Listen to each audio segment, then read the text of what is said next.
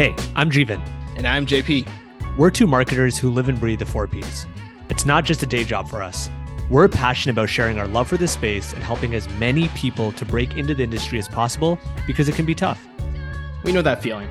You're probably listening to this late at night, prime energy in hand, trying to craft the perfect LinkedIn message to someone you've never met about that job you've always wanted. And we know that feeling because we've been there before. But networking is even harder today. It's a mix of awkward networking circles, laggy Zoom chats, and dozens of unanswered connection requests.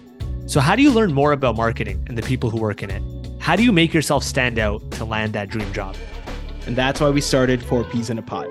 In every episode, we want you to feel like you're sitting with a top Canadian marketer shaping the space. Together, we'll debunk some marketing myths, listen to their coming of age stories, and share some pro tips on how to break into the industry.